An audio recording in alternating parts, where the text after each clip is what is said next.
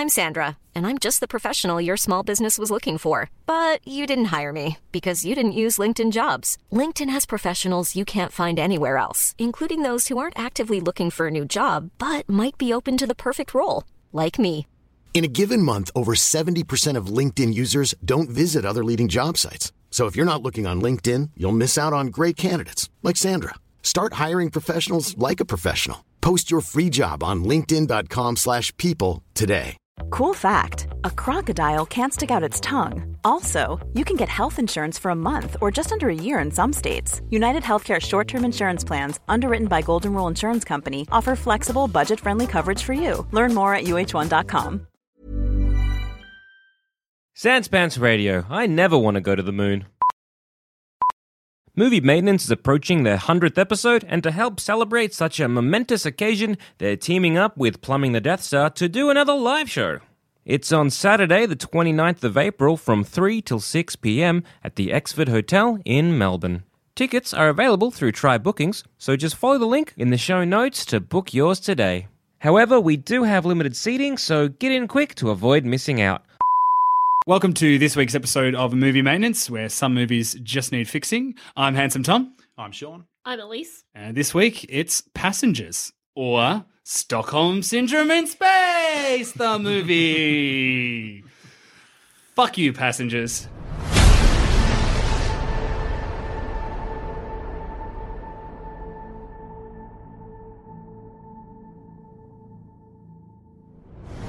It really is, isn't it? Hmm. The plot is, is is literally the symptoms of Stockholm Syndrome in space with attractive people.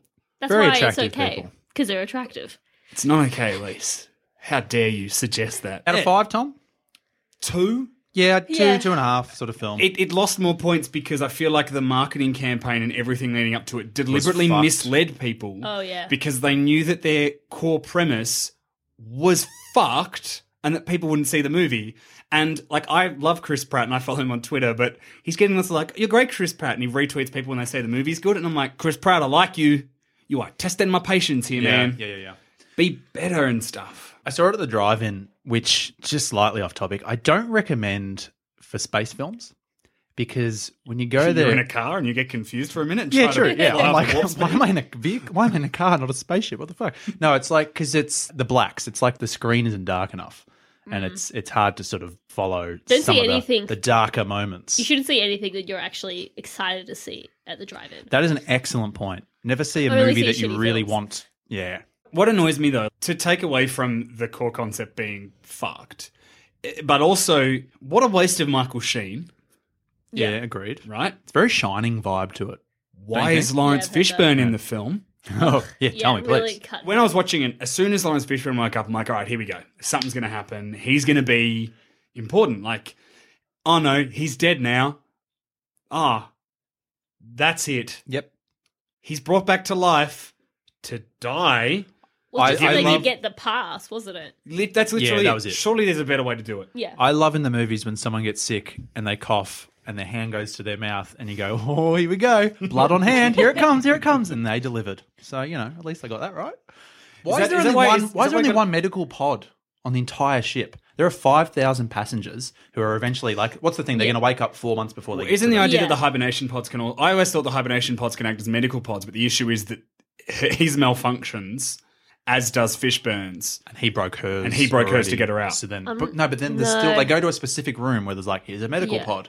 But it's the only one on the ship. for Yeah, I think once you start people. picking, like I was There's- reading other stuff about, yeah, it makes no sense that something for five thousand people, they would not have a way to actually put you back into sleep, and the whole thing of Or like, the fact yeah, that the crew never, are Yeah. also all asleep at the same time. There's not like Yeah, a why would you- rotating yeah, roster exactly. of crew. Yeah, why isn't there a rotating roster? For all the technology that goes into actually having that ship exist, the fact that there is not like a failsafe for oops, one of the one of the pods fucked up, we need to put him back to sleep. It's just fucking stupid. And the fact that Chris Pratt can but he can do all this high tech it- it space barely engineer shit, it. but he can't fix the fucking pod. Do you know what I mean? Like uh, Hey, he knows how to vent a nuclear reactor, well, you can do that. but he can't fix a pod or his broken, lonely heart. Did you enjoy like the redemption? It's like, oh, you're a creepo and you woke her up, but you're going to hold the door open and sacrifice yourself. So good for you, mate. Quickest movie maintenance ever. She doesn't revive him and just, I don't know, drives the ship into the sun.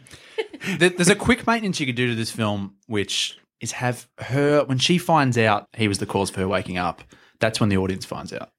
I think that's all you have to do with this film. Mm-hmm. I will say incorrect because I have a whole pitch planned, and that would I'm ruin sure you this entire episode if I went, "Yeah, that's it, Sean. That's my." Well, uh, so uh, on that note, no, I, Yeah. But I just think that's what the film needs. Yeah. Because there's no actual dramatic tension in No. this film. And just imagine how much. Like, I think the film would be Oh, a there lot was better when Laurence if you get Fishburne two woke up and I thirds of thought the he was way a in. murderer. Though. No, like imagine if you get two thirds of the way in and Chris Pratt just says to her, "Oh, I've got something to tell you," and then he drops that bomb, and then you can show it in a flashback, all the stuff. You know how we see him on his own, Yeah. for like the first fifteen Yeah. minutes of the film. Then you show all that. Then you show him wake her up. The film should have started. It should have presented So- them as her and him waking up at the same time. Or So like, from her Jennifer point of Lawrence view- is the protagonist. Yeah. You're Oh, like no, it could still be him, but it. no, it has to be her. No, it could because the film could just open and she could wake up and be walking around and he could wake up and be walking around and then you don't know. do you know what I Ah, mean? And you then do- later you you do show that- in a flashback that he's a cheeky bugger who's opened her thing up and woken You do up. that thing they did in Westworld where they have all those like scenes happening concurrently, but they're actually set Yes. several years apart. Yeah, apart. you do that, that. and then like two thirds of the way through the film, he tells her, and because the movie doesn't have like a bombshell moment, that's what you want. You want like a moment. It does have a Holy bombshell fuck. moment. It was the moment when I was like, "Oh my god, this film is trash." That was the That's when your bombshell jaw moment. dropped, but you want it to drop for good reasons. Oh, I, and I was so annoyed too because I was really excited for this film. Like original sci-fi, great cast. It just ticked all these boxes, and then surprise, there are no boxes or ticks. Yeah. Or a film. It's it's just shit. It's just But what did you think of the actual yeah, the the reveal from at least when you start watching the movie that he wakes her up? Because I actually I thought that was a really interesting moral if you wanted to base the film around that, that Yeah. decision of knowing it's a terrible choice, but you were so lonely and so desperate that you're gonna do it anyway. But they I, didn't.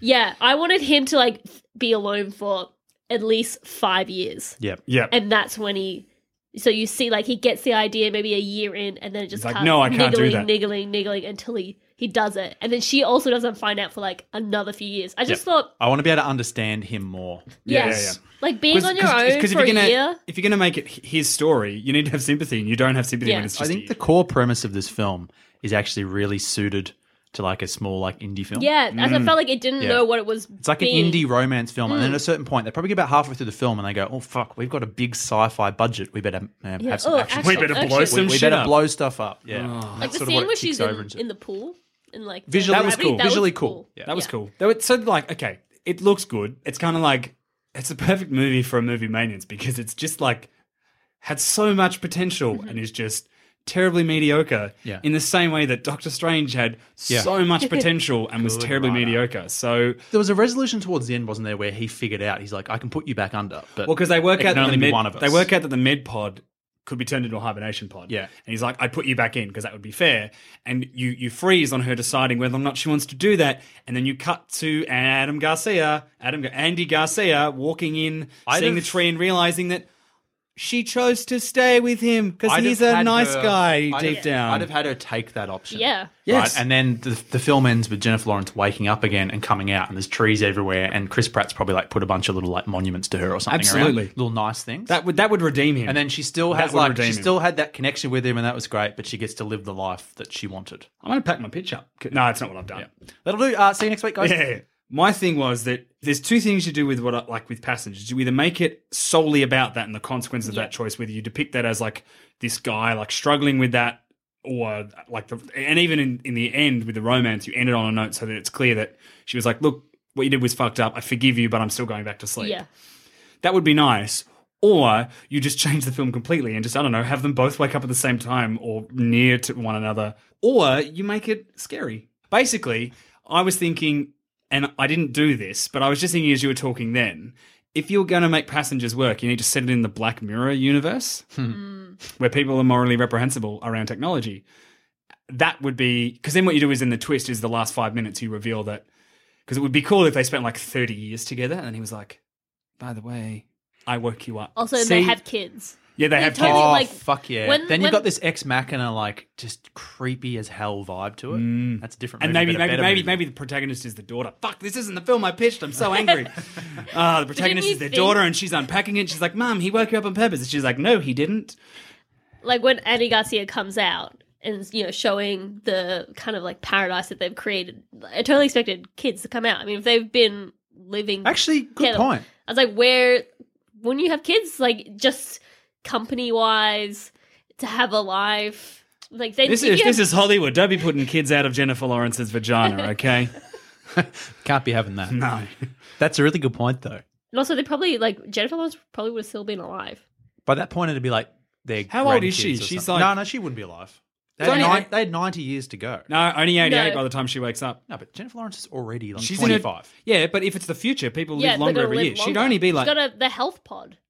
Like, I just she could think just that she, she, could could have just been keep alive. going. They could just keep going in there and healing them. Oh my god, they could have. He could have been like, "Look, I'm sorry I woke you up, but every time we age, I'll just heal you in the Medipod for a bit." No, that's not how the Medipod fucking works. Should be. treats like bloody a cold and uh, you know, you know, general Can I say, diseases. If, if, cure if, death if that and med, if that Medipod is treating a common cold, Yeah. that is a super advanced fucking Medipod. Hell yeah, but it's no. Casting aside all science, I'm going to pitch to you how passengers should have actually passenged.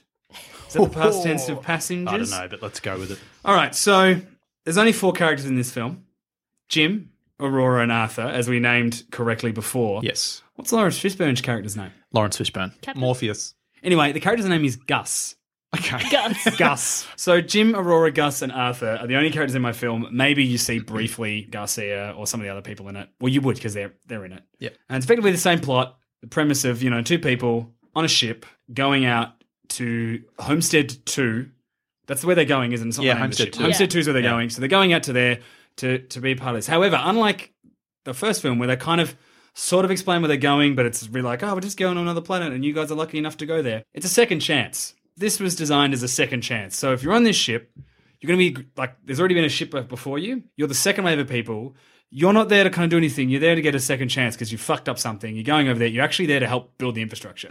So unlike, so we don't see anything. The film opens, white room, uh, and it's just like a point of view of Chris Pratt looking at Arthur, Michael Sheen, in a white room. Sure. And and in this one, Arthur doesn't have wheels. He looks more like he's basically Michael Sheen, so he's more of a, a bishop android thing from Sure, Alien awesome. and Prometheus than a than a, Yeah. a shitty robot. And he wakes up, and the character's name is Jim Preston. Sure. And he wakes up, and Arthur says to him, "Hello, Carter." And Chris Pratt's like, "What? Oh, yeah, yeah. Uh, hi. What is this?" And I was like, "You're here because your application was successful. I'm here to tell you that you know this. I'm here to ease you into the process uh, while you're going on your journey because there may be some disorientation while you're traveling." It's like on my on my journey. It's like, yes, you applied for the second chance program through you know Homestead Two and the Axiom. And is that the name of the ship? Or have I taken the name of the ship from Avalon. WALL-E? It's the Avalon, Avalon. yeah. The Axiom is the name of the ship in WALL-E. I'm doing real badly here, guys. It's like, no, your, your application was successful, um, but I'm here just to ease you through the process. Why don't you, why don't you tell me your happiest memory, Carter? It's like, you, I, I got in. He's like, he's like, this worked. He's like, yes, you, you applied. It's like, yes, I applied. Absolutely. My name is Carter. I definitely applied. Oh. Let's let's let's go here. What's the you know what's the um what do you want to know? My my happy memory. He's like, yeah. He's like, what do to know? My happy memory. Hang on, wait. What? Why am I in this white room? Are we? Is this like the interview process to get on the ship? I was like, oh no no, you you're already on the ship. We're we're halfway through the journey. Well, you know, early into the journey, um, you're in hibernation, and this is just me talking to you because we figured that rather having you sitting in a pod dreaming about God knows what, wouldn't it be terrible to have a nightmare for 90 years? I'm here to ease you into the process. So we're having this conversation and tell me about your happiest memories. Like, wait, wait, why don't, if I'm on the ship already, why don't I remember anything that's happened before this? I'm like, I'm just in this room. I don't remember getting on the ship. He's like, yeah, no, there was a great party. You had a very good time, as I recall. He's like, if you like, I can show you the party that you had. It's like, yeah, maybe that'll be good. He's like, all right, that'll be a happy memory. He's like, you don't have any happy memories? He's like, oh, oh, there was a time when I was a kid. It was my mum's birthday and I got her a car for her birthday. He's like, no, actually, no, no, the party. Do the party. The party's the party's the better one. Show me the party. He's like, all right, welcome aboard, Carter. This is this is the party that you'll be having for, you know, the next ninety years. And we literally kind of like, as that kind of goes, slowly fades out, and all of a sudden, Chris Pratt's just standing on the ship. It's full. They're having a big, fucking awesome party. Here you get through like the exposition type stuff. So like maybe this is where you do have uh, Captain explain the pods to you and that yeah, yeah. that's- So thing, they yeah. explain the pods. Like, okay, this is the orientation. Welcome for the second chance program. You've all been selected because You deserve a second chance. You are not the actions that you've done previously. You can you can start anew. You can be more than just what you were before. You know. Okay. So it's this whole spiel, and, and basically it's it's this awesome. This is where you can have the cool sci-fi things. It's this big fancy party. Arthur's there pouring drinks. Everyone's having a great time. I'm always moving around the party. People are like, "Oh, hi, what's your name?" And he's like, "Oh, I'm Jim. I'm Carter. It's nice to meet you." And he's shaking hands with people, and he's just like having a good time. And he kind of has this kind of encounter across the room with with Jennifer Lawrence's Aurora. We don't know that's her, but he spots her across the room, and he's like, "Oh, it's a really hot chick over there." Hey, and she's like, oh, I don't want anything to do with that. You're mm-hmm. gross. Goodbye. And he's like, oh, okay. You know, that should have been her reaction when she discovered that he he murdered her, basically, but like with time travel. That's effectively what he did. Anyway, yeah, yeah, Yeah, yeah. but she beats him up. I did actually really like that the scene hell when, out he, of him. when he finds out. Yeah, so so you get that you get the whole exposition thing of explaining what, what what their function will be. So when they land, you know, you are the second wave. The first wave will have started building it up. They'll be all settled in. You'll go in there. You'll get your work so that by the time the non-second chance people get there, you'll have set up a society, you'll have jobs, and you're being paid for it too. This isn't just a you're going to go out into the space and the payment is the journey. We're actually going to pay you so you can be set up and be working and, and contributing by the time people start arriving at Homestead 2 to colonize it. You're, Can, can you're they're the first fleet of Homestead 2. Can we know now, or maybe this is something we have to find out in a little while, but these people, Yep. are they from prison? Are they convicts? Are they, is it someone who just like, oh, I got in a fight with somebody and So- I just want a second chance? What's the degree of like, They're not okay, so they're not so they're not obviously putting like murderers and rapists on. Yeah, okay, mm-hmm. yeah. Because they stay in prison. So white collar criminals or a guy who like stole some cars. So people who've who've done something stupid Or tax fraud or something Yeah, like that. So not or not even necessarily just white collar, but just like maybe a pickpocket or a guy who's in for armed robbery that he only did once and he was serving 10 years and he's come out and he's got no job. so they're like the, the have good the criminals choice? with hearts of gold. Yeah, they, they've had a choice because you have to apply for it. Okay, right. If, you- right. if you don't apply, you don't get to go. So he's definitely applied for it. And they, Anyway. there's like an extensive interview process and all sorts of stuff. Sure. So they're criminals without being like psychotic. Yeah, yeah, yeah. yeah. Gotcha. Correct, correct. They're, they're just people who deserve a second chance. They've done like They've done their time and now it's yeah. So it's it's this great time. He's having a really really excellent time. It's just it's literally just you see more of the ship, some of the cool things that are available to them. Maybe there's like a tour going on with with like one of the crew being like, and over here, da da da. They explain the hibernation pods, and then maybe he peels off and he's dancing with some guys and he's having a drink. He's just having a great time. And every now and again, he just spots Jennifer Lawrence like watching him, and he's like, hey, and she's like, no, get fucked. And just just a couple of times, and then he sort of walks to the room, and then like the lights go down and come back up again. He's like, oh, that was that was weird. But no one else seems to have like worried about that. And he's like, oh, okay, that's, that's. He's walking along and then he suddenly just like drops his drink and like falls out of his hand. And he's like, oh, that's, that's weird. I, I should be able to just hold my drink. It's, uh, I'm okay, guys. And he like falls into the bar and he's all like woozy and then the lights flick on and off again and there's this like weird like buzzing sound and like like shit starts going on outside and it looks like the ship is like about to like implode and be destroyed and then he just hears Arthur's calm Michael Sheen voice in his ear just oh dear and then he wakes up bang he's coming out of the hibernation pod cool. so he's that's that's his sort of I love it. That's like the, the happy memory they gave him. you know I needed exposition and also he didn't have a happy memory Cool. which we'll discover why later. Ooh. So Jim wakes up in the hibernation, and it's effectively the same beats we see in that opening 15 minutes. Um, because there's nothing wrong with those before you discover that he's this creepy stalker man. Yep. However, I've rather than cap it at a year, I've made it six months because that that kind of services you know my story and Sure. you know because that's better. And basically, he he sort of explores the ship and he runs into Arthur. He's like, "Hey, you're in my dreams," and I was like, "I'm in everyone's dreams. What can I do for you? You're not supposed to be awake." He's like, "You know, I something happened and I woke up," and I was like, "That is highly unusual." It's like, "Can you put me back in?" He's like, "No, we cannot." I am dreadfully sorry, but there is no way we can put you back in the hibernation pod. He's like, well, that's that's dumb. Why would you make hibernation pods for like people who? Why would you do that? And he's like, I don't know. Why? Why are you on the? You know, why? Why? Why did you choose to go on the ship? You knew the risks when you got on board. Hmm. He's like, no, this isn't what I signed up for. He's like, tell me what you signed up for. When you were in the application process, did they not explain all the risks that might be involved with using one of our hibernation pods? And Jim Carter, as Arthur has been referring to him, just kind of goes silent. He's like, yeah, they did. What do I do now? He's like, well, whatever you like. It's like, unfortunately, you'll be dead by the time we arrive at the planet. I won't be. I'm a robot. Um, you will be though. I want more sass from my robots, man. K2, you know. Rogue, Rogue One. Yeah, Rogue One. Oh, so Mm, yep. he was the best thing about it. he was. Yeah, okay. no, you, you agreed with me the other day, you bastard. What? Maybe Gabe did. Anyway, he's like, you know, I can make you comfortable. He's like, how? He's like, well, all the facilities that are on board the ship.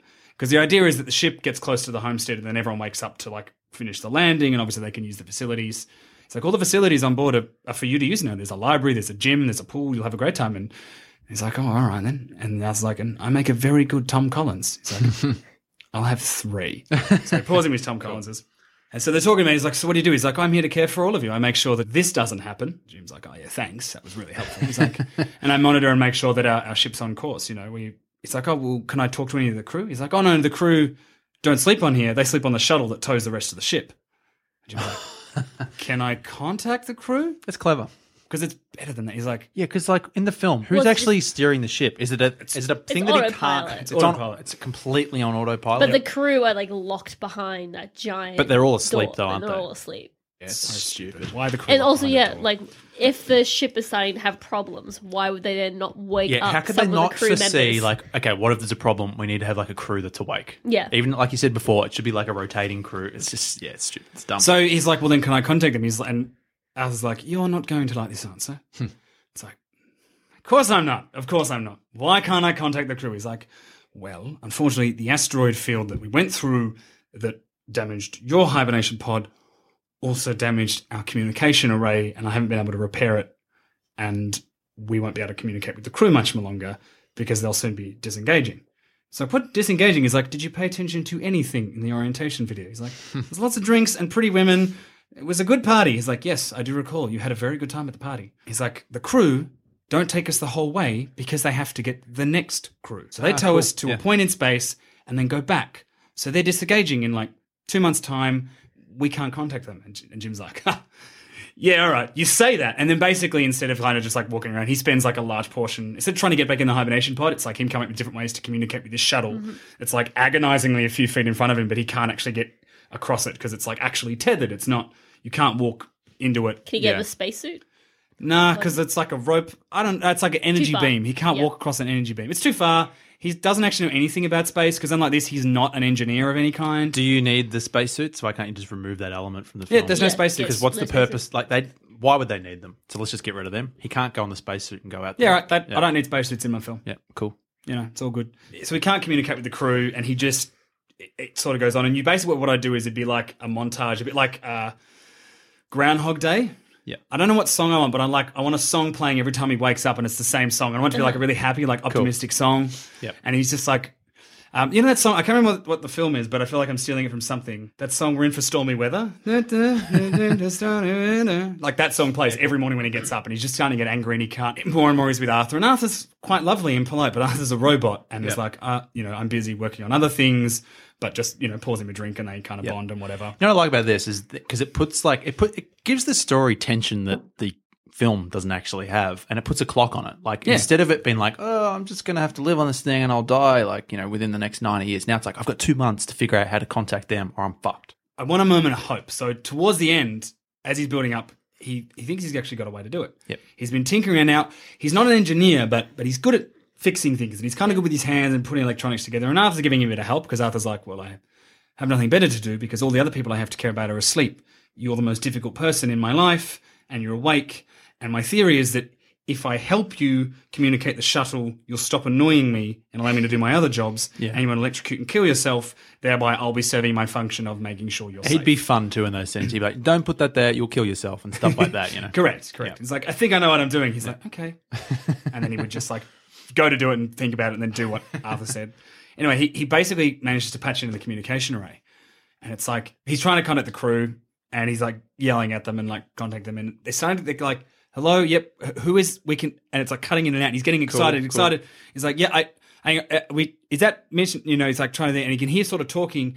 And then it comes in and he's like, yes. And he starts talking back. And then he realizes that the radio chatter that he's hearing, he can hear, but he can't talk. And the radio chatter is between Andy Garcia, the captain, and mission control. And he's reporting that everything is good to go mm-hmm. for the uh. disengaging of the shuttle. Yep. And then Chris Pratt just sits there and watches as the shuttle disengages and turns around and flies past. And he watches it fly past. Oh, that'll break my heart. And he's That's- just he's just a broken man. He just some sits like down. music. Oh, And, you know, it's and- already and- a better film. And and as he's sitting there sad, Arthur comes in and just hands him a Tom Collins and walks away. And, and he doesn't even drink it. He just puts it on the ground and he's Yeah. just Just despondent, shattered. yeah. And he basically spends the next few months just kind of doing what he does, where he's kind of wandering around and he starts to read the other profiles of the people. Um, not with any sort of purpose. He's just reading through them and he's scrolling through them. And there's this person and he gets to Aurora, but he just reads her like everybody else. And he scrolls through and he scrolls through and he just the last one would be he wakes up one morning and the song starts to play and it just like it just cuts out. Yep. And he just kind of sits up and looks at the, the clock, whatever he's waking up, and he's like, "Ah, okay. And he goes over to the desk and you see him writing, and he's, he's writing a suicide note. He's basically Yeah. decided, I'm, I'm gonna I'm gonna end it. He's got the big Jesus beard. Yeah, his beard and hair. He just looks like he's just fucked. Yep. Anyway, he comes out and he's sad and shitty and whatever, and he goes into the hibernation pod, puts the note in there because he wants them to see it. And then as he puts it down, he goes to walk out and he looks across and he sees that one of the other pods is open. He's like, Oh. that's new. When did that happen? That's so he goes over and he has a look at it and he realizes that it's like malfunction, but not in the same way his has. It's like it's been triggered from the inside to like open after a certain period of time. He's like, there's a timer in it. It's like, why the fuck would someone put a timer in a? He's like, I'm gonna ask Arthur. He's like, Arthur, I'm just looking for you. Da, da, da, da. And he's looking around, and then like he hears like like the noises behind him. He's like, oh fuck, there's something going on here. So he's like, okay, okay, nice, it's fine. You're fine, you're fine. Like picks up like a wrench, and he's like, all right. And he's like following the sounds because I don't know. I can't remember. Do the hibernations like leave like fluid or something? Let's say there's like wet footprints or something. Yeah, that'd be cool. Uh-huh. Yeah. So he's following that. And he's like, right, and it's it's kind of a tense scene where he's like moving through like the bowels of the ship, and there's like something moving behind him, and he turns around and turns around anyway. Walks into a room, and it, oh, it's nothing there. Oh, that's that's bullshit. I thought there was someone there, and oh, and there's like everyone's got these little name tags on. Yeah. And he picks it up and he goes to pick it up, and just as he does, we just see a shadow limit behind him and smack him over the back of the head. Ah. Suddenly he wakes up and he's groggy and he's tied to a chair and he's like, "What the fuck is happening here?" And as he comes to, he kind of looks up and this sort of person who's in a vision and bang, it's it's Aurora. Jennifer Lawrence walks over and she looks pissed. And she like goes to hit him again. He's like, "Oh, look, whatever I did, I'm I'm I'm sorry." She's like, "What?" He's like, "I, I assume that I've done something to upset you because that's that's normally what happens. Did, did I beat up your brother? It was. Did I steal your car? I stole your car. I stole your car, didn't I? Did I steal your car? did I spill your drink on the party? It was the party. I saw you at the party. I, I did something to you. You were greasing me the whole night at the party. I, I did something to you in a past life. I, I knew it. I'm sorry. And she's like, she just doesn't say anything. She's like, "What's your name?" He's like, "Uh, J- Carter." She's like, "Bullshit." He's like, no, that's my name. She's like, your name is Carter Ramirez. He's like, see. Whack, she smacks him again. And she's like, just furious. She's like, and he, he's, as she smacks him, he sort of falls back in the chair and she writes him back up and he realizes they're in the airlock of one of the ships. And he's like, what are we doing here? She's doing like, the old I dangle will- you in the airlock. I will blow your lying ass out of the airlock if you don't start telling me the truth. And he's like, you wouldn't do that. Like that's that's mur- like that's murder. You're not going to do that. We're both, you know, we both woke up early. You know, you're going to be by yourself for ages. You, you know, you're not gonna you're not gonna do that to me. And as he's saying that, like trying to be all cocky, she just gets up and starts walking over to the airlock door. He's like, Yeah. oh yeah, oh, gonna, gonna blow me out the airlock. And then she seals the first door. He's like, oh, you're gonna you're gonna blow me out of the airlock. And then she seals the second door, and he's like, ha ha, you wouldn't blow me out the airlock. And she flips up the panel where the airlock switch is, and she just puts her hand on it. And he's like, you want to blow me out of the airlock because um because I know something you don't. And she's like, you have three seconds to tell me your name. He's like, uh, it's it's Carter. she's like, you have one second to tell me your name. And he's like, my name's Aurora Lane. And she stops. Yeah. She's like, what is like? That's my name. Uh, I'm Aurora, and and and and I I like reading books, but but not old books because I think they're stupid. I like horror and fantasy, and and my brother put me up to this, and that's all I've got. I'm so sorry. Yep. She's like, how do you know all that? He's like, oh, I read about it. I got really bored. I've been awake six months. I, I read your file while I was here. And she's like, You've been awake for six months and you've read a file. You haven't done anything else? He's like, Well, I tried to contact with the shuttle, but they disengaged. And as soon as he says that, she just like cold, angry again. Yeah. She goes back to him and she's like, Jim, Jim, Jim, Jim Preston. My name's Jim Preston, and I am. I'm so sorry. I'm so sorry. My name's not Carter Ramirez. I I stole his ticket. I stole his pass. I paid a guy. I got on there. I just lifted it, gone, and I'm on the ship. Okay. I didn't think it was going to work. I thought they'd have checks and balances in place to make sure that Carter Ramirez would be on the ship and not Jim Preston. But apparently they don't have those kind of things. So I'm so sorry. This is literally. I'm a hustler. Like that is it. I'm a hustler. I'm not a good guy. I'm a hustler. I, I didn't mean to do this. How the fuck do they not have checks? like, Oh, why wouldn't I have checks, Sean? Hmm. Don't know. Maybe I'll be, I'll be explaining the pitch. Stop hmm. asking questions, you'll get answers to. okay, okay. Thanks. Welcome. Carry on. And she stops. She's like, You stole his ticket. Yep, I stole his whole identity. It was a bit of, bit of cheeky identity. fraud." and she's like, You're Jim Preston, con man. You're not Carter Ramirez. No, I'm just a guy. And she's just like, Fucking hell. She goes over and she unties him and she just starts to leave. He's like, where where where are we going? She's like, I'm going to get a drink. It's like, oh, you can meet Arthur. Arthur's my friend. Uh, you know, and he starts. He's a confident, you know, Yeah, cool. showy guy again. He's like, oh, I have to ask, like, you're you're. That's why you were greasing me at the party. It's because you you knew that I wasn't who I said I was. She's like, no, I you people were calling you Carter, and I was like, there's no way you're Carter Ramirez. You're fucking some other guy. He's like, how did they not realize that I wasn't like? Sh- how did like? I'm amazed I got away with this. How did they not do any checks and balances? Like, surely they care about, you know, who's going on board this ship. She's like, yeah, you'd think that, wouldn't you? She just walks off into the bar, and he's like, okay, okay. Anyway, he walks in and he's he's trying to be like charming and, and friendly, and he pours out, you know, goes into Arthur. He's like, all right, I've got this. He's like, yeah, look, hey, and Arthur's like, hello, Mister Preston. It's like, yeah. It's like, or do you prefer Jim? I've been talking to your friend here. She's been telling me all about you and how you are not Carter Ramirez. and he's like, Yep, yeah. And she's got two drinks in front of her, so he comes over to take one and she just puts both hands on and slides them across to her. He's like, Yeah, okay. Okay. And he's, he goes, Oh, I'll have a I'll have a Tom Collins and he goes sit next to her and she gets up and moves to the other end of the bar and sits down. He's like, All right, yeah, okay, this is awkward. It's like, Arthur. It's like, Yes, Jim. I'm sorry I lied to you. It's like, it's okay. It's doesn't matter to me. I'm a robot. You don't feel upset about being lied to. It happens all the time. It's like, oh, so I'm, I I think we're stuck on this ship for like 80 years, 88 years, three weeks, and four days to be exact. Right. Yep. Good. Thanks. Um, and she hates me. Can, can you help me so she won't hate me? He's like, well, first of all, you look like a homeless man. Good. So he goes off, makes himself look nice, comes back in. I feel like Jim would be like whispering to Arthur, and Arthur would just be talking Yeah. like, really yeah, loudly. yeah. "Hmm, come on, Arthur. He's like, uh, uh, come on, Arthur. I didn't understand. You were asking me how you should impress this young lady. It'd be like, Most- because she's, really hot. She is really hot. Yes. she is quite attractive, and attractive people like other attractive people. yeah, okay, yep, no, good, yep, thanks, Arthur. Anyway, so he's he's kind of brushed himself up. He goes in, and basically it's this whole scene where he's trying to charm this girl, and it's just not working. And he's he's sort of sitting there, and as he's trying to talk to her, Arthur's just like hanging around. Yeah, cool. And anytime she like she starts giving him like one word answers, like she starts like kind of giving him bits and pieces, and he's like, okay.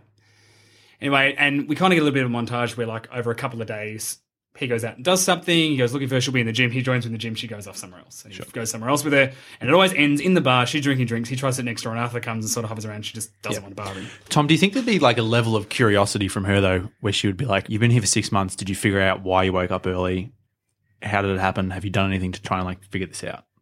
We'll get to that. Every time they sit down, they sit. They start moving from there. They start having dinner, sitting at a table, and he asks the questions like, "So, what did you do before you woke up?" And she'll start trying to talk to him, and he wants to know about more about Carter Ramirez. Did you know him? And anytime she starts to talk about, you know, he's trying to put the moves on, and Arthur's just kind of like, "How you doing? I'm really good." And, and she just won't say anything, and she'll kick him and annoy him, and he's like, "Oh, whatever." And he's like, you know, you know, trying to. It's like, you know, they've been on. Maybe, maybe it's been like a couple of months now, and he's like, "Yeah, we're gonna." I'm gonna just try put my moves on, the best moves ever. It's like, Arthur, would you, you know, just doesn't don't some people need some checking in the hibernation pod? Arthur, they need checking? No. I just checked them. cool. What about that other room that's really interesting? No rooms interest me. I am a robot. yep, cool. Gotcha, gotcha, gotcha. Do you want to just like maybe give us a bit of space? It's like, oh yes, of course. if you do practice safe sex, this is not a good place to raise a child. and just leaves. And he's like, oh, Arthur, right? Okay. Actually, I want to have a joke where he's like, okay, yeah, cool. Bye, Art. And as he's leaving, he's like, I do not like it when you call me that. um, anyway, he leaves. He's like, all right, now he's gone. Will you tell me what the what the fuck is going on? Why did you wake up? Why when I go? Why are you always wandering around places that you shouldn't? be? I see you coming out of rooms. You, you're up to something. What is it? And she's like, you know, and and when we talk, can you just stop kicking me under the table? I will kick you under the table as much as I like. You lying piece of shit. I can't believe you stole someone else's ticket to get on this ship. It's like, oh well, you know, it's a it's a great opportunity. Uh, I took it and ran. There was some bad people after me, so I came on here because it was the safest option. And she just laughs. Yep. The safest option. Do you know what's funny? There are people on here who applied thinking it was a good idea. You stole your way on to a death trap. He's like, are, are- you kidding me? Like, you know, I, I stole my. This is the second chance. I mean, I'm in space. I, hang on, did did did you say death trap? She's like, are you really that stupid? He's like, yes, I am. I stole a man's name and pretended to be someone who is Hispanic, and I am not Hispanic at all. I don't even know Mexican. C was a stab in the dark. She's like, this this company who run this program, the Homestead Two, we're not going to make it to the Homestead Two. Like that's that's not that's not part of the plan. There's there's no crew on this ship. It's like, yeah, no, they were towing the ship. It's like there were no crew. There's one med bay. There's barely anything on this ship to help us function. There is a bartender and a robot, like a robot who's a bartender and, and, a, and a guy who checks charts. He, he can't do anything. If someone needed major surgery on board, there'd be nothing to help them. Nothing on this ship is supposed to last for 90 years. It's like, I don't understand it. Basically, she explains that the program that they bought into isn't as altruistic as they thought because the bad criminals were never going to be able to go into space. What are the people who aren't bad but they just do dumb shit all the time? And, and no matter how hard they try, they just keep sliding back into stealing cars, or maybe they sell drugs, or maybe they do a couple bad things, but they're not the worst of the worst, but they're still a nuisance. And if you had the opportunity to start a new colony in space, wouldn't it be better if they weren't there? Wouldn't it be better if we could just get rid of them? And maybe we're not starting a new colony, we're just going to rebuild the Earth as it is? Ah. So they're just kind of shipping them off Yeah. to nowhere. Yeah. Now I'm dealing within the world. I have to put them on the ship. Mm-hmm. Right? It's a really expensive way to get rid of petty criminals, but we'll talk about the logistics of that later. But I guess it's kind of to like if family or whatever to assure them that oh, okay, well they can't join me here on Earth, but they're gonna yeah, have a new life correct. somewhere else. And then a tragic accident's going to happen to them while they're out in space. Isn't that awful? So it's like weeding out the Yeah. the bad people. Okay. okay, so why is she why is Aurora on here then? And Chris Pratt's like, oh, that's uh, that's really really bullshit. Like they're not going to do that. Like, okay, do you want to know the people on the ship? They're not all bad. And he starts listing off all these people, and he's like, cool. Every time he gets to a reason, he's like, oh yeah, that person probably is bad. He's like, and I got on this ship. He's like, all right, what are you doing on this ship then, huh? What's what's your what, what's your reason for being on this ship? And she's like, this ship is my second chance. It's like you just told me we're all going to die, you idiot. It's not your second chance. She's like, no, saving the people on this ship is my second chance. Oh, he's like, Ooh. Nice. okay, all right. Uh, Oh, I know. Yeah. Yeah. okay, that's oh, I've got the feeling a bit here. So he's like, but how do you know that that all of this is happening? And and maybe maybe through the explanation, she tells like a story that's not related, but it's kind of about being humiliated as a teenager because like some people want you to be friends with them. And she's like, have you ever had like when you're at school or, or something and it's just too good to be true? And that's because it is. This whole shit, because he's still in denial, because like that's a big thing to try to convince someone of. He's like, no, no, no, no, no. She's like, just just think about it. Think about the time that something was too good to be true and you were lied to. And then when you've thought about that, come and talk to me later because I'm going to need your help because you may not be Carter Ramirez, but Hiring for your small business? If you're not looking for professionals on LinkedIn, you're looking in the wrong place. That's like looking for your car keys in a fish tank. LinkedIn helps you hire professionals you can't find anywhere else, even those who aren't actively searching for a new job but might be open to the perfect role. In a given month, over 70% of LinkedIn users don't even visit other leading job sites. So start looking in the right place. With LinkedIn, you can hire professionals like a professional. Post your free job on linkedin.com/people slash people today. Millions of people have lost weight with personalized plans from Noom, like Evan, who can't stand salads and still lost 50 pounds. Salads, generally, for most people, are the easy button, right? For me, that wasn't an option. I never really was a salad guy. That's just not who I am. But Noom worked for me. Get your personalized plan today at Noom.com. Real Noom user compensated to provide their story. In four weeks, the typical Noom user can expect to lose one to two pounds per week. Individual results may vary. A lot can happen in the next three years. Like a chatbot may be your new best friend. But what won't change? Needing health insurance. United Healthcare Tri Term Medical Plans are available for these changing times. Underwritten by Golden Rule Insurance Company, they offer budget friendly, flexible coverage for people who are in between jobs or missed open enrollment. The plans last nearly three years in some states, with access to a nationwide network of doctors and hospitals. So, for whatever tomorrow brings, United Healthcare Tri Term Medical Plans may be for you. Learn more at uh1.com. You're all I've. He's like, yeah, no, get fucked. This is fucked up. I'm gonna go. I'm gonna go. I'm out of here. So he goes off and he kind of stews in his own thing. He's like just trying to process all the information. And we see him, he goes in and he's going through the video files, just looking for a, the hope that maybe someone in there isn't a bad guy, so that potentially this plot to just exterminate prisoners on the way to this other planet aren't sure. You know, Yep. Going to do that. And he's like going through it. And he gets to him and it's like, you know, tell us about, you know, your, your, your happiest memory. They do that in the interview process. And it's the same interview, but it's with a person that you don't see on camera. And he's not talking about the party, but he's talking about the story that he started telling Arthur at the start, which About the which- car. About the car. He's like, yeah, no, my happiest memory was my mum's birthday. I was 18, 19, and we saved up and we bought her a brand new car from from a friend of ours. And it was the car that she wanted. It was a dream car, and she was so happy. And I'll never forget how happy she was.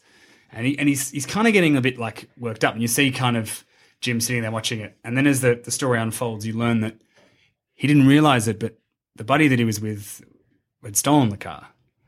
And that he'd given this money to a stolen car. And he's like, and it was heartbreaking when three days later the police arrived at our house mm-hmm. and took the car off my mum. And she just wouldn't look me in the eye because she's like, you stole this. And I, you know, I'd been a bad kid, but I decided I was going to be a good kid, and I'd worked really hard at this shitty hardware store to get this car for my mum, and it was stolen. And she was like, "You're exactly the same as you've always been." Uh, so that's my happiest memory, and also why I deserve a second chance. And he's like, and you hear this voice, you know, why do you deserve a second chance? He's like, because it wasn't my fault. Because someone told me that this car was the real thing, and I got sucked in, and it wasn't. And Jim's like, yeah, because some things if they're too good to be true, then they, God damn it. like he's like, Duh, this is so annoying. I have to do something. So he goes back to her, and he's like, she's in doing reading plans or schematics or something in one of the many many weird rooms on that ship that overlook like planets and oh it's so pretty so we can get some of that budget hmm. in he sits down and he's like all right who was Carter Ramirez? Whose ticket did I steal? And she basically then explains the plan that what they're going to do is the ship is designed to fail. There is a flaw in the ship, just as there is, you know, like a flaw in the Death Star, something like that. they have to work out what that flaw is. It's got to look like an accident so that when they do the reports to say that these people lost their lives, it's going to look like a horrific accident, blah, blah, blah. And that both of them were set to timers to wake up so that, you know, they could find the plan. She goes, the reason we were woken up six months apart is because Ramirez's job as a as an engineer uh, was to wake up, get his way into the shuttle in the first few months before the tether got too long, um, take over the shuttle so that we had an escape route once we'd saved everyone's lives. she was like, oh, we don't have that anymore. And she's like, yes, that's correct. So now, what you're going to do with me, instead of just doing nothing, is you're going to help me find this thing and we're going to fix it. We're going to fix this ship sure. so that it doesn't break. He's So like, she never met Carter before. no. It's kind of like a spy thing. They never met. They're just going to be on this ship, Carter and. So do they work for other people? Um, I think they were worked like someone hired them to do it. He's like, "Do you want a second chance? It's a really dangerous mission." And he was like, "Your job's this." They, they kind of got suicide squatted, but in a better way than the film yeah, is. so yeah, why is Aurora willing to do this? Or we, that's what we're finding. might- Okay. We might find out as the as the story progresses. So she's they they're kind of talking about what they're going to try to come up with and and go through. Uh, a plan is, and this is this is this only line that I've wanted to put in where she's like, you know, so you're going to help me because you know. Ramirez was going to drive us out of here. I was going to fix this, but roles have changed. I'm now in charge, and you're a passenger. So be a useful one. He's like, "Oh, that's the name of the film in the film, Tom." Anyway, that's, that's going in the trailer. Yeah. so Can I ask you, Tom? Yep. Why was Jim Preston's video on the file? Because he doesn't say he's Jim, he pretends he's Carter Ramirez. But he's honest. No, no, but the video that he went in there and watched. Because he has to go in for was like his memory, wasn't yeah, it? Yeah, it wasn't yeah. Carter's memory. So the idea is that he steals the application pass. Yeah. He still goes in for an interview, They just think he's Carter. but they think he's Carter. They're but like, then he didn't get in. So then, by that logic, every single person who went in for the application process. no, no, no, he never He got applied. Sorry, to, this is confused. Maybe I've confused you. So he didn't apply. He stole Jim didn't Carter's- apply? Jim never applied. But then, what video is he watching? He's watching the video of Like his him, like a induction. pre-induction interview before they put him on the ship.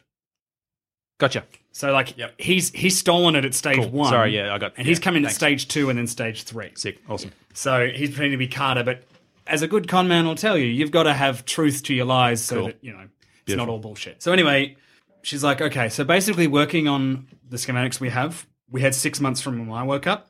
Because you're an imbecile, um, we now have four. And you had six months to try to com- fix a communication array to communicate with the shuttle, as you've described, and you barely got that to work. He's like, yeah, it's true. Yeah. These characters are so much better for the actors playing them. Yeah, well. that was my other like uh problem with the film was that Chris Pratt and Jennifer Lawrence are really funny people, Yeah. but the film like hardly used them.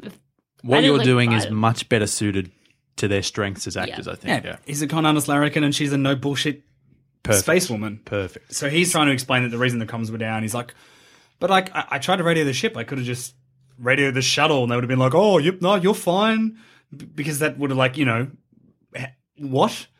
We hit an asteroid field. That's why I wasn't able to radio them. And she's like, oh, we hit an asteroid field, did we? It's like, yes, we.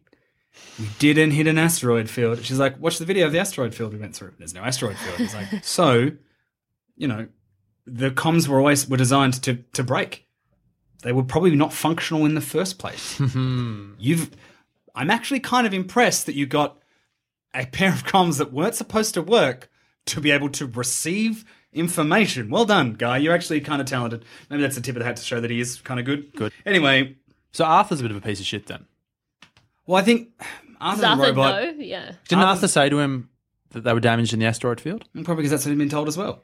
Oh, very good. Because he's a robot, man. Just, just he doesn't know the narrative. He goes and plugs himself in every night. Very good. They good. probably put That's things cool. in his head, like Kevin Spacey and Moon.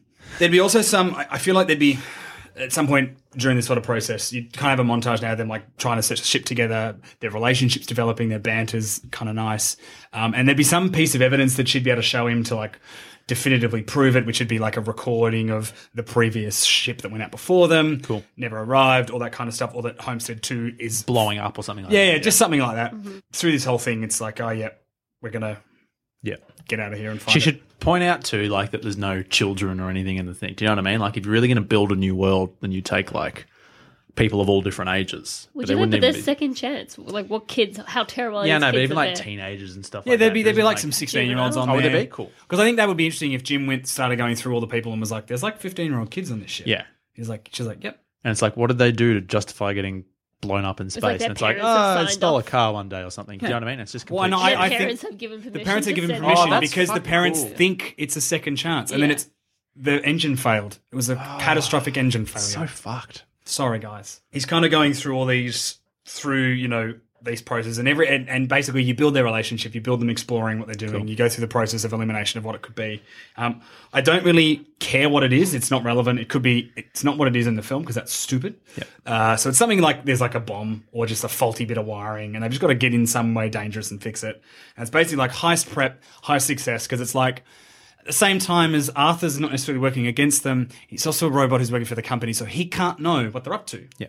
So like I feel like they pretend to be like having sexcapades in really difficult and weird spots and then like oh we're just learning the guitar because i've got lots of time and i want to learn the like just those kind of things and arthur's like okay yeah that's that's cool um and eventually they would succeed in in whatever hot thing they had to pull off and they would they would repair it and it would be this kind of nice moment they repair it and maybe he kisses her and they like a moment of oh that's that's kind of nice. And she's like oh yeah that was good. Don't kiss me again though.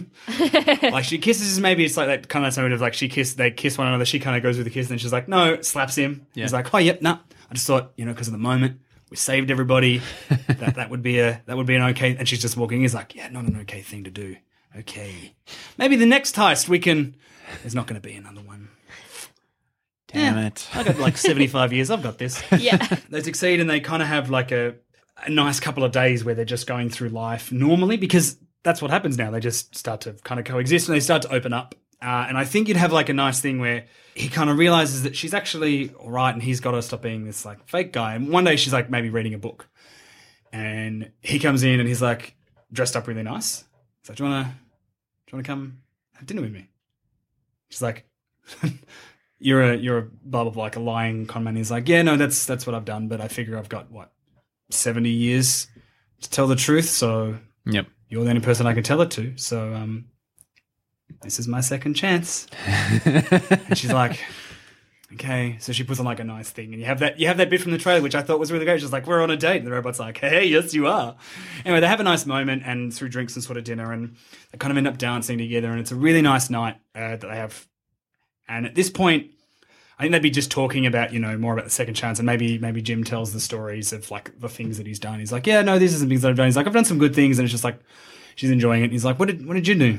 You know, what's what's what's your thing? And she's like, oh look, I, I ah, nah, don't do that. Sorry, Okay. we got we're getting close. He's like, no, just come on, like it can't be that bad.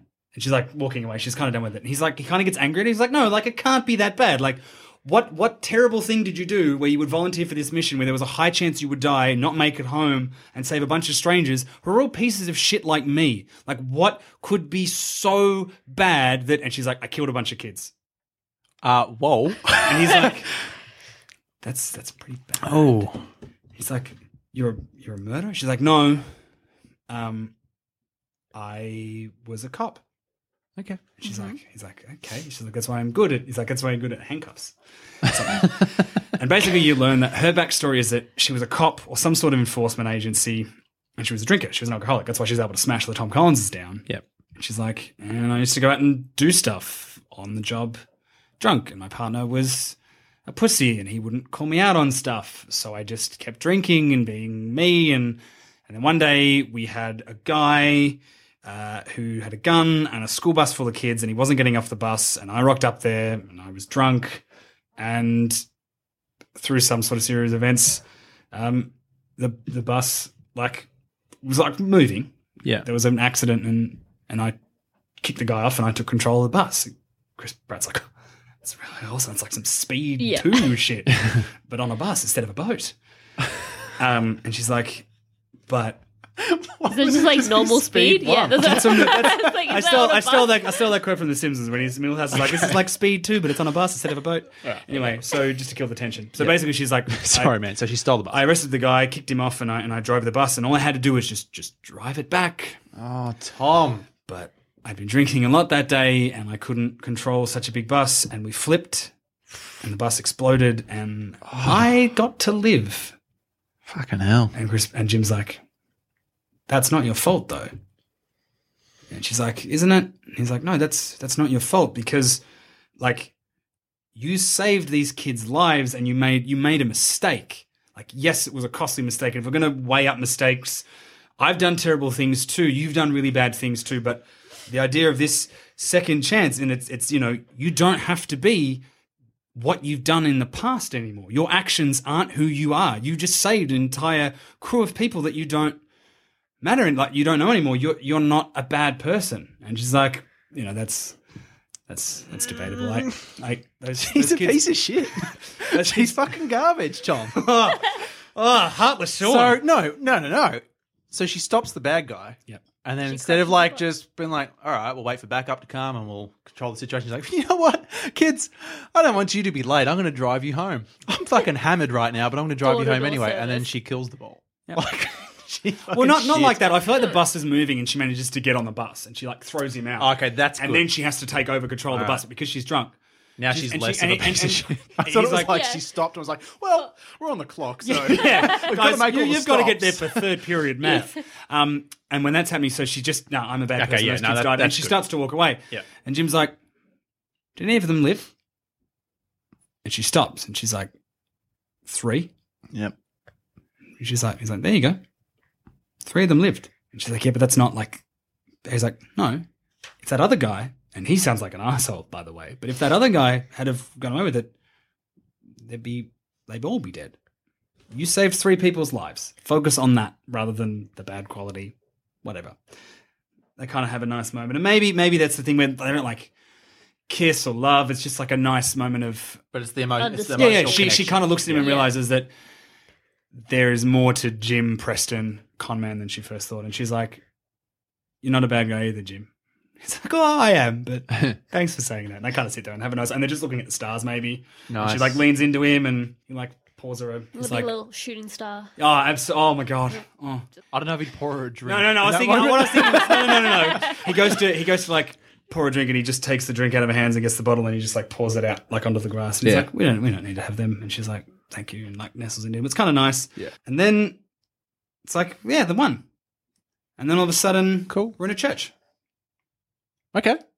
and it's like kind of In space? scary outside. It's like an old, it's an old church in like a small country town because we can hear sort of noises and yelling Okay. outside and. Yeah.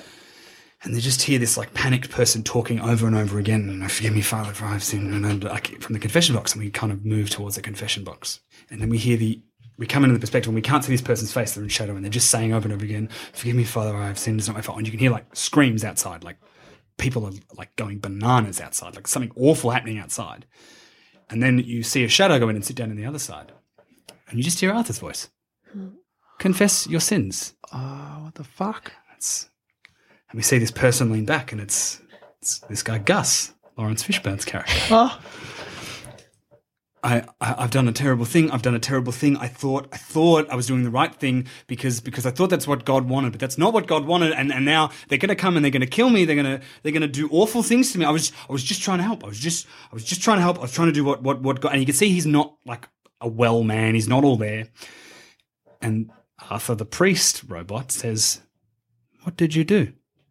He's like, they were they were come they came to me and, and I was gonna I was gonna just show them you know they don't understand they don't understand the Bible. You you have to you have to be in the water. And so I put them I put them in the water because that's what that's what God wanted me to do. I had to put them in the water and and then and then I, and then and then I and then they're in the water too long. And then I put them in the water too long. And and now people are coming after me and they're gonna they're gonna hurt me. I didn't I just put them in the water so that they could they could be baptized and they're in there too long. I was like shh it's okay.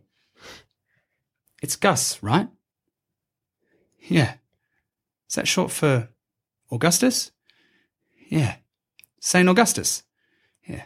That's a lovely name, Gus. It's just this really calm, nice talking. He's like, Gus, would you like me to absolve you of your sins? It's like, yes, yes, yes, that's all I want. I, I, that's all I want. He's like, there is a way for you to do this, Gus. What if I told you there were lots of very bad people? And you could make them go away. And God would be happy if you made the bad people go away. That would that would balance it out for making those good people go away. Gus is like, yes, I, I, yep. What do I, what do I have to do? Because the devil is in these people, Gus, and and they, they don't understand. Have you read the story of Noah's Ark, Gus? He's like, yeah, yeah, yeah, yeah. I know Noah's Ark. Yeah, and he's calming down now. It's like, what if I told you that the Ark wasn't full of animals, but it was full of bad men, and that the real story of Noah's Ark was that the storm was supposed to wash away the ship.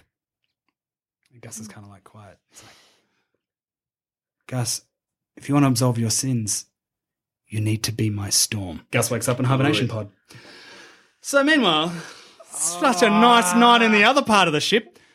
We just jump ahead like the next day, couple of days. Nothing's out of the ordinary. Maybe she's running on the treadmill and he's doing some weights somewhere. And then there's like it's like a weird like alert of some kind. I don't know. Maybe maybe one of the engines. Maybe some of the lights just start to fail. And like that's that's weird. And and then as they're walking to fix the engines, you get that really cool gravity turning off Cool. Oh, scene. yeah. So the gravity fails. Boom! Shit! We're now floating around. What's happening with the gravity? It's broken. Shit! We need to. So they start scrambling through, and they go looking. Basically, it'd be this this thing of where it's high stakes. Lots of shit are flying in their face. Eventually, get to the room. Bang! da-da-da-da-da-da.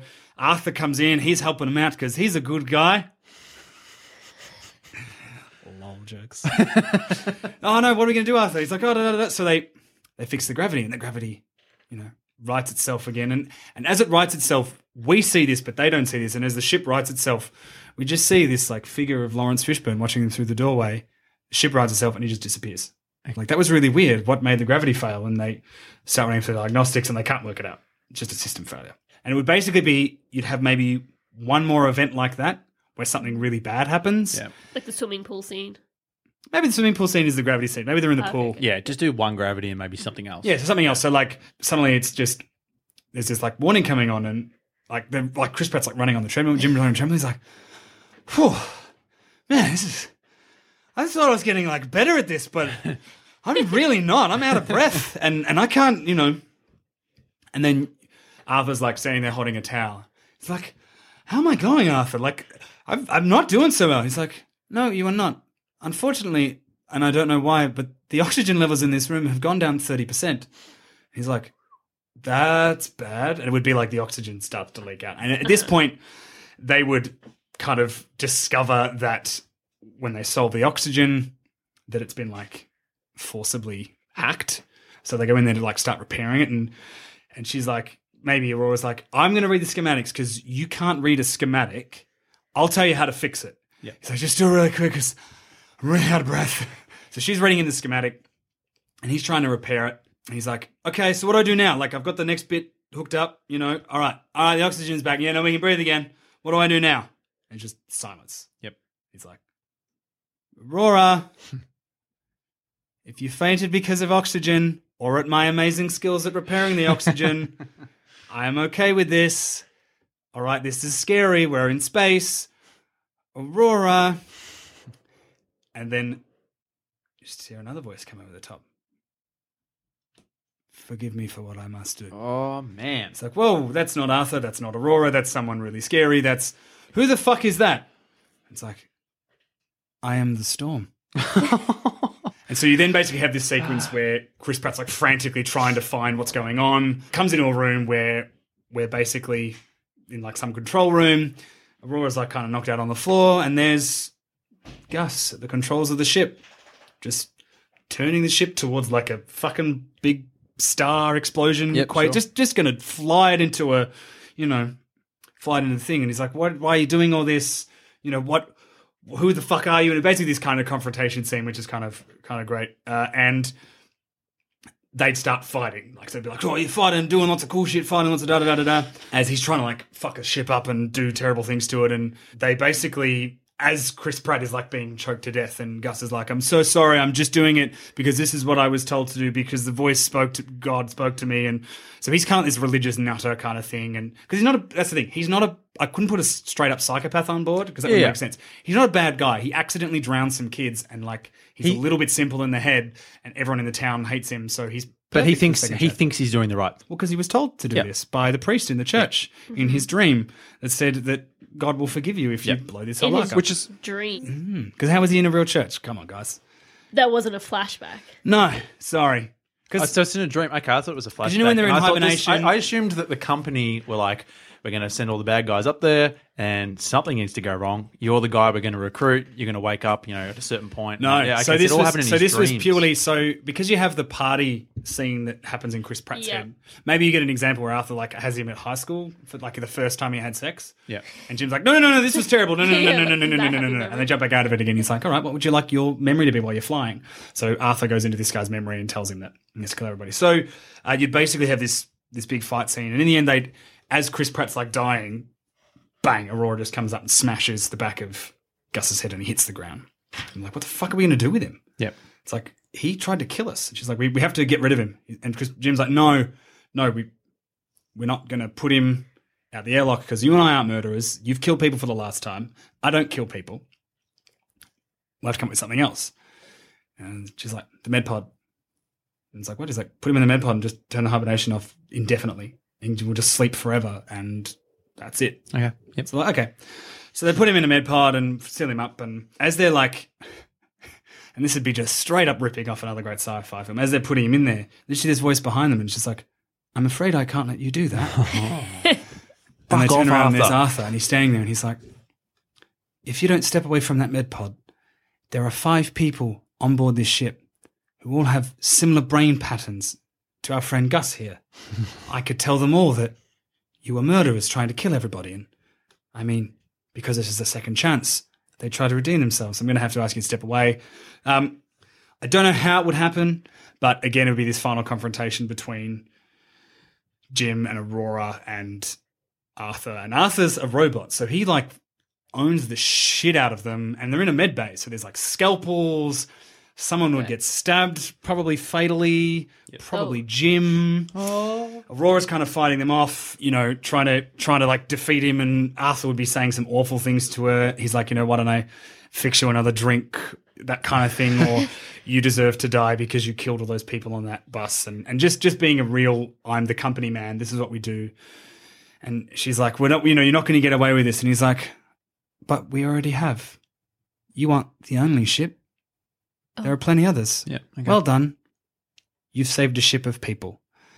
And at this point, fatally wounded, Chris Pratt would get up and like stab the scalpel through the robot's neck and he kind of like fizzles out and dies. Yep. And as he's dying, Chris Pratt would be like, yes, but in the same way that he said, yes, but you saved three, he'd be like, yes, but we saved 3,000. yeah. Like we saved these people and that's better than letting everyone die. Yeah, that's cool. And Arthur would just slowly like, Chris Pratt's like, huh, he always annoyed me. Oh, actually, no, I'm bleeding really bad and dying. And so they're kind of like lying there, and she she's like, what what do we what do we do? Like, what do I do? We have to. He's like, ah, well, look, uh. You can't put me in the med pod because you've got to leave Laurence Fishburne in the med pod because if he wakes up again, you he would do awful things. So just leave him in there. I don't want you putting him out the airlock. He's like, and look, if I'm honest, I would have got so bored, like seventy years. And look, you you really don't like me that much, like that kind of thing. So, and it'd be sure. like, you know, she gives him a kiss, and he he dies. All right. She doesn't revive him like she does in the film. Hmm. Okay. Or would you like her to revive him, Sean? Get Laurie out of the fucking med pod. No, He's knocked out. Put Jim in there. Fix the wound up. no, sorry. What's Not your doing ending? All right. Because something would happen where basically the med pod in the fight with Arthur would become damaged. Okay, sure. Yep. He's Anyway. locked in there. And Laurence Fishburne's just in there, so so Jennifer Lawrence is just like on this ship by herself with this dead body, and Yep. so she just starts to write because the whole thing was that she was a writer. So she Yeah. writes this whole thing, and she's on there by herself, and she actually kind of enjoys the solitude because she spent so long with like the trauma and the memories of. So it's basically she becomes like a Buddhist monk. Okay. She stops drinking. She has this. You don't. You don't see all this. Maybe. Maybe she's just kind of writing, and she's like buried Jim somewhere in that weird garden that they're able to grow. Don't even get me started on that. Eventually, what we- you would cut to the same thing where the, the ship actually they all wake up, and there's a recording of a very old, ageified Jennifer Lawrence. And they're like, oh, what's this? And it's like, you know, play me. It's like, we're, we're going to be arriving on the planet soon, and we're not supposed to arrive on the planet. So we've got enough stuff on this ship to be able to survive for the next few years before the actual homesteaders come. And the company will deny that this happened because they can't admit that, and we've got no proof of it because no one's going to believe me, and Arthur's dead, and all this, basically all this kind of stuff. And they're like, you know, you just got to go out there and, and make a new life and, and take take the second chance that you're given because there's a great man who died on this ship who was given a second chance, even though he didn't realize it, and he took it. Yeah. So you know, make sure you do that too. And so they all walk off the ship, and people are like helping one another out of hibernation pods, and it's like all nice, and they go off the ship, and it's like ah, new dawn, yay, it's happy. Except because this film's set in the Black Mirror universe, there's a sting. Whereas they're like getting equipment out, someone walks over to the hibernation pod, is like, oh, maybe they don't land on the planet. They're still just traveling for the last two years, but they're all conscious to maintain. Sure. Right. It's like, oh, we need a med pad. There's someone in here. Oh, oh my god, there's someone in here. And you just see like the lights sort of come on and da da da da da, and you don't see him wake up, but you just see the pod just start to open, and then there's credits. Fuck, you make me sad. Welcome to Passengers, a thriller in space like it should have been. Oh, god, that's a good sting. Yeah. Fucking hell. So I killed Jim. Uh, he's dead, and uh, Laurence Fishburne is evil and still alive. So, all right. The Also, want to clarify. Yeah. premise is really rocky because the premise to start with is really odd. yes. So I just was like, I've got to keep it in universe that they're Yeah. on the ship. Yeah. So within the rules of the story, they have to be on the ship for a reason. if this ship is always intended to blow up or malfunction and they're not supposed to get there, why are the coordinates even set? Like why like that's what I was wondering. So you got to a certain point in the thing where they, they kind of saved the day and oh we've saved everybody's life and all that. But to my mind I was like, but isn't the ship just gonna float in space until it eventually Well, I think the idea is that maybe maybe they chart the coordinates themselves. Okay. I don't know.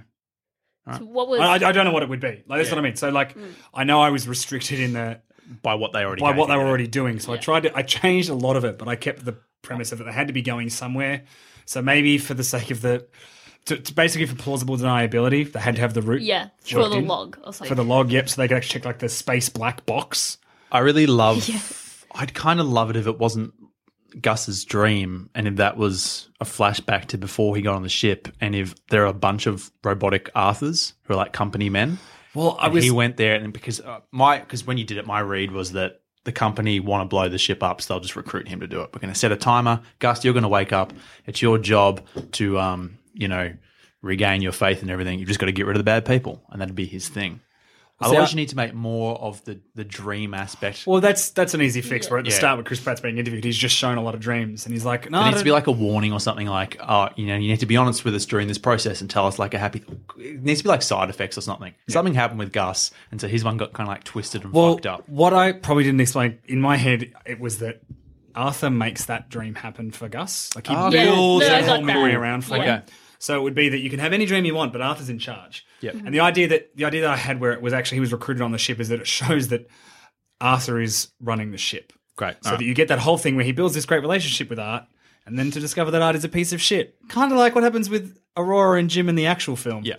But, you know, we're doing that it for better. me, that just needs to be a little bit clearer, just for idiots like me. Yeah. But that that works. That's really cool.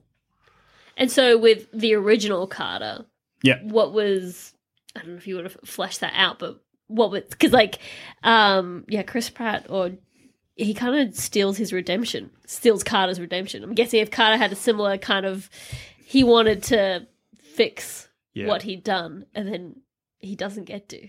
Yeah. Well, I feel like he does because the mission's a success, even without Carter. They still succeed. guess, so yeah. Mi- Carter's goal still stands. I thought Um, that you could possibly like this could work. You could get a little bit more out of Jennifer Lawrence if her and Carter have a relationship, and so Yeah, that'd be nice. she's pretty pissed because he stole the identity and fucked her over, basically. But you, the way you've got it is they haven't met. Yeah. I would have them either be friends or I- be you know together or whatever it is. Mm. What if he works for the company that runs the ship and he's got guilt about what they're doing? If who does? Carter. Oh, yeah. How would you sell that to the company though? Oh, I'm going to go on this death sentence. Actually, yeah. Uh, maybe, maybe, maybe. No, no, no, no. no here you go. Here you go. Pitching on the fly here. Uh, covering my own plot holes. Uh, so what if, what if, so what if he's he's like, I'm going to expose their secrets, and they're like, yep, do that. So they'll put you on the ship. Yep. Because if you've exposed their secrets, they're going to put you on the ship. Maybe. Yeah, that works. Nah, it doesn't work because they have a party beforehand. I don't know if it's necessary to know what Carter's deal is, No. though, because all, that all that we need to know is, oh, he's not here. Yeah. And his job was Yeah. his job was to fly the shuttle back so they could get off. I feel like Arthur would know that Jim's not Carter, though. So Well, yeah, but, Arthur but yeah, probably but so needs so some Arthur sort Arthur of- would be like, great, I don't care Yeah, does if he this really isn't. care? He wouldn't. Again, that whole thing where Aurora was like, he's like, how could I fumble them? Why why would they care that like a piece of shit like me got on the ship? It's like, yeah, you're a because they don't care about who's on the ship. Yeah, okay. And he and and Jimmy is a piece of shit. His backstory and they they would just look through his history hmm. and find that he'd been done for like being a con man and some Yeah. petty crimes and the car theft story. There's plot holes, but you know there are less plot holes in my. the car thing was nice. yep, There's always little plot inconsistencies when you go into space, though. I think. I think there is. Yeah. And like I said, I'm. It's it, it basically I've, I've tried to build a better skeleton than what like with I- more, I with more fleshing Yeah. out. There, there are bits Mission that I, I need to accomplished. fix. I think. Yeah. There there are still you know bits that I need to work out. Like the the issue is again the premise is fairly tenuous, but, But I'll tell you the thing you did, which the film didn't, is you made us genuinely care about the characters. Yeah, exactly. Particularly Jim. Like his character was a lot more relatable. Yeah, I don't know if. I really want him to die. I mean, Yeah, I, I didn't. it. I you hurt me by killing him. I don't know if I want that. I think I want them to have like a happy little seventy-year life or whatever. no, because I, I think in my head, if, especially if we decide that Carter's her like husband or lover, Yeah. they're not romantically involved at all. She's like, you've earned my just respect. play like the friendship card. I think I think so. I think she kisses him and he's like he kind of realizes that yeah, we're not going to be together. Maybe it's that night. I don't mind that. Yeah. It's a little un-Hollywood. Yeah, it is a little un-Hollywood. Unfortunately, this film was very Hollywood and was stupid. So, and I gave yeah Laurence Fishburne something to do because when he turned up, I Oh, was like, mate. "Why aren't you a murderer?" You made him fucking excellent. Yeah, that because Well, that, well, that's the thing, isn't it, You guys? need If it you memorable. if you someone pitched this film to you, the, I mean, the, not your film, the current Passengers film, Yeah. in your head immediately you're like, yeah, Laurence Fishburne's going to be like the villain, right? Yeah. He's going to come in Yeah. and like throw a spanner in the in the works and fuck something up, but he doesn't. He's just like, oh, you need my access code, cool, and that was it. And, And then then I'll cough in my hand and all. I'll Um, piece off. yeah. Oh, I'm dying. yeah, like oh, If, if a simple fix for that is if you're going to kill him off for his access code, have him die trying to help them, not just oh He dies your, looking me- at your, your hibernation pod fucked up, so you breathe. You've got an hour to live. doesn't yeah like doesn't he just go into his room and die? And then like, oh, see you, dude. Grab his wristband. Yeah.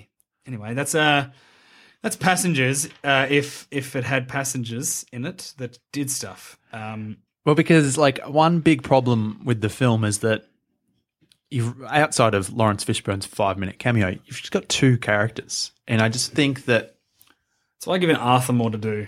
I, I really liked what you did with Arthur, and giving him actual legs and not just wheels is a good move too. um, Like it's a cool aesthetic if he was like a bartender robot, but he needs to be more important than a bartender robot. he really needed to be because like the film is just weird. Also, how shit would Wheels villain. be in space? Terrible. What if they like something like he? What happened to him? Oh, he got pretty fucked during Here's the the thing. scene. yeah, yeah, yeah, yeah, yeah. But what about what about what if he has to go upstairs? There's like lifts everywhere. It's Like not- he can't. Like he's literally just stuck behind the bar, right? Oh, he is. Is he isn't kind of just on tracks almost? Yeah, Yeah, I think he's just on a track behind the bar. He's so creepy. Like you know how she like stitches him up, and like Yeah. I think Jim comes in and she's like, he's like Aurora fixed me up, thank you, and he's still eye contact and just weird. Well, That's have- that's what this album would Yeah. do too. yeah, but no, your character, your Arthur is much much better.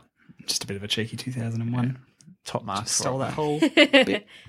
Um, but yeah, no, it needed to be creepier, and you certainly got that vibe going, especially when Gus came into it. Had a bit of like, um, have you seen Sunshine?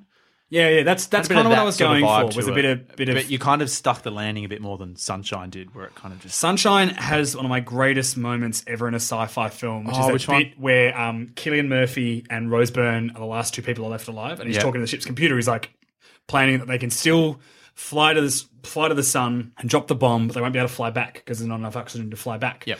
And he's like, "What is the what are the what are the chances? You know, how much oxygen is left on the ship? There is enough oxygen left for two people. Yep. Great. Okay. Plot out course. Can we make it to the sun and back?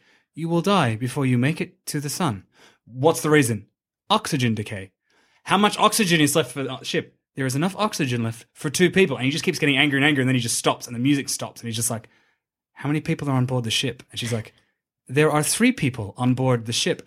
That is the most chilling moment in that film. And then it all goes oh, weird. But it does go weird and a I little love bit it, shit, though. but I fucking love oh, that movie. it's that so movie. good. How good's the bit where it's John Murphy does the score, yeah? Yeah, yeah, yeah. You know the bit where Chris Evans is basically getting frozen to death, Yeah. but he's helping them out, like using like his last bit of strength Yeah, to yeah, help yeah, them. yeah. And just that whole scene, it's fucking epic. Have you seen this movie? No. Oh, it's it's that really- sounded, It is sounded great. outstanding. That Instead of watching great. Passengers, watch this movie. Basically, the sun is dying, and they're like this.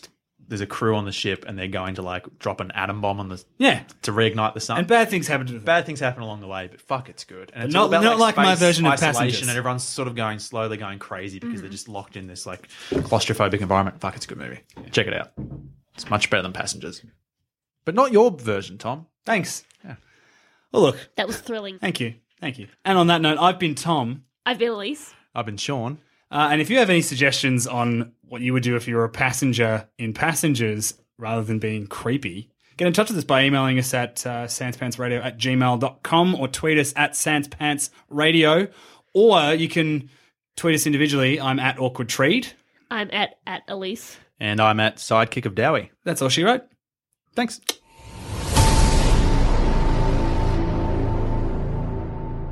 If you think this show is worth at least a dollar, why not donate to our Patreon account? Follow the links on our website, sanspantsradio.com.